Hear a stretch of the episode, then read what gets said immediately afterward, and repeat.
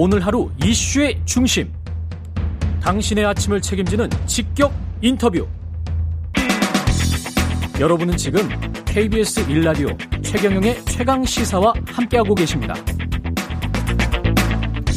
네, 봄부터 이어진 긴 가뭄이 끝나고 단비 같은 장마가 시작됐습니다. 전국 기상상황과 장마철 행동수칙 어떠한지 김승배 한국기상협 산업협회 본부장 연결돼 있습니다. 안녕하세요. 네, 안녕하십니까? 예, 예. 밤사이 좀 폭우가 쏟아졌는데 네. 생각보다 많이 온 겁니까? 아니면 어떻습니까? 네, 그, 뭐, 많은 곳은 100mm 넘는 비가 내렸거든요. 예. 어, 그래서 그동안 그 지난 겨울, 봄까지 비가 워낙 적게 왔었거든요. 그랬죠. 그래서 예. 가뭄이라고 하는 이제 원래 가뭄은 이제 재해 이름인데 하여튼 물이 부족하니까 이제 가뭄이다 이렇게 말했는데 아주 고마운 단비가 내렸습니다. 그래서 양적으로는 저는 개인적으로는 만족합니다. 여기서 만약 더 왔으면 음. 피해가 나거든요. 그렇죠. 그러니까 이제 이번에 이 정도 내리고 또 이제 다음 한 또 28, 9 이때 또 한 타임 또 장맛비가 내릴 것으로 전망이 됩니다. 28, 9일 정도에. 네네. 그러면 그 동안에는 저 햇볕이 쨍쨍 쬐는 그런 날씨인가요? 그렇습니다. 이 장마철 장마 들었다 그래서 뭐 한 달 내내 비가 오는 그런 현상은 아니거든요. 예. 장마 전선이 에, 오르, 오르락 내리락 또는 이번처럼 예. 올해 장마는 좀 특이하게 시작이 됐어요. 예. 남쪽에서 제대로 어, 그. 시작이 됐어요. 예. 제주도가 아마 한 21일 이쯤 이제 그 비가 내렸는데 예. 그러다 쭉 점프를 해서 어, 우리나라 서쪽에서 장마 전선이 새로 만들어져 가지고 어제 23, 24 이렇게 또 어, 어, 그 많은 비가 고마운 비가 내렸습니다. 예. 그 앞으로 양상은 어떨 것 같습니까? 이렇게 남부에서 중부로 왔다 갔다 하는 그런 양상입니까?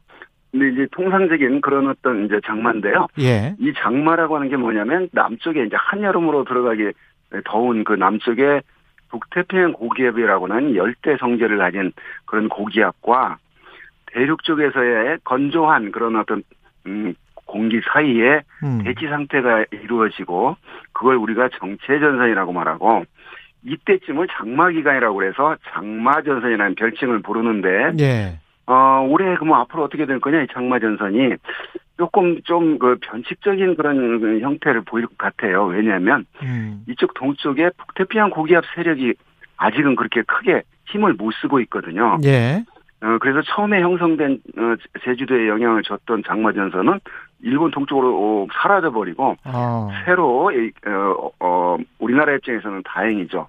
그게 만약 계속해서 어, 저 일본 동쪽으로 가고 그랬으면 이제 비가 오지 않았을 텐데 서쪽에서 또 다른 그 정체 전선, 장마 음. 전선이 만들어져서 어제와 오늘 사이 지금 현재 대부분 비는 그치고 남쪽과 제주도에 조금 음, 지금 비 내리는 지역이 있습니다. 예.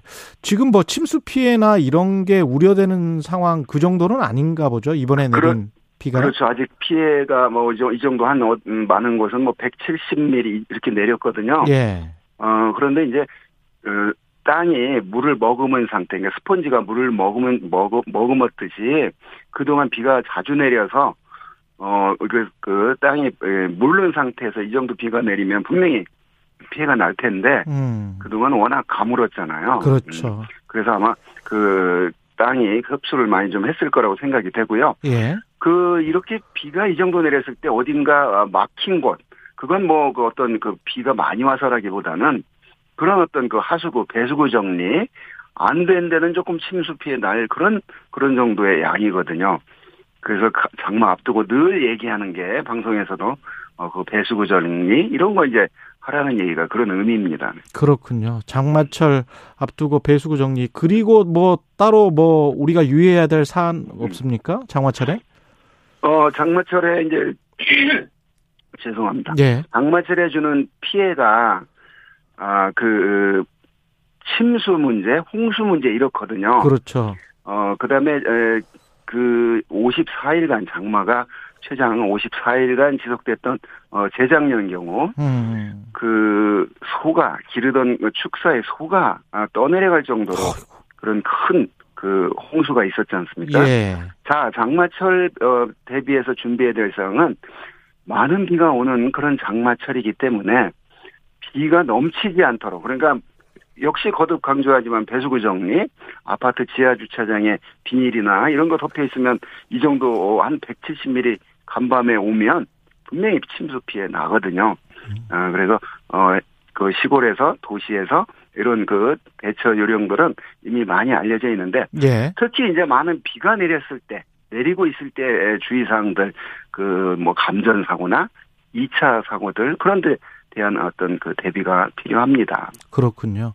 네. 그 폭우 다음에 이제 폭염이 올 수 있다 왔다 네, 갔다 할수 네. 있다 그렇게 말씀을 하셨는데 폭염은 구체적으로 언제 어느 지역부터 네. 시작될 것 같습니까? 그렇습니다. 이제 우리나라 여름이기 때문에 더욱 더운 건데요. 음. 뭐그 지구 온난화에 의해서 원래 더웠던 우리나라 여름이 더 더워진다. 이건 뭐 거의 정설로 받아들여지고요. 예. 지금까지의 올 봄에 3월, 4월, 5월, 어, 6월까지 우리나라는 그다지 강한 어, 못 견딜 정도 그런 폭염은 계절적으로는 좀 아직 아니었는데 예. 지금 현재 저 스페인 유럽 쪽이 굉장히 폭염에 시달리고 있고요. 음. 미국의 서쪽 폭염에 시달리고 있고 지난 어 봄에 인도, 파키스탄 이쪽이 폭염에 시달리고 있는데 자 우리나라 과연 어 역사 어, 역대 가장 무더운 여름이 될 것인가 아직은 뭐 정확히 예측할 수는 없- 없지만 이 남쪽의 북태평양 고기압 세력이 얼마나 세력이 더 강할 것이냐에 따라서 그게 결정이 될 것 같거든요. 예. 또 우리 여름에 그 큰 더위를 가져오게 하는 또 저 서쪽의 티베트 고기압, 북태평양 고기압, 상층의 제트 기류.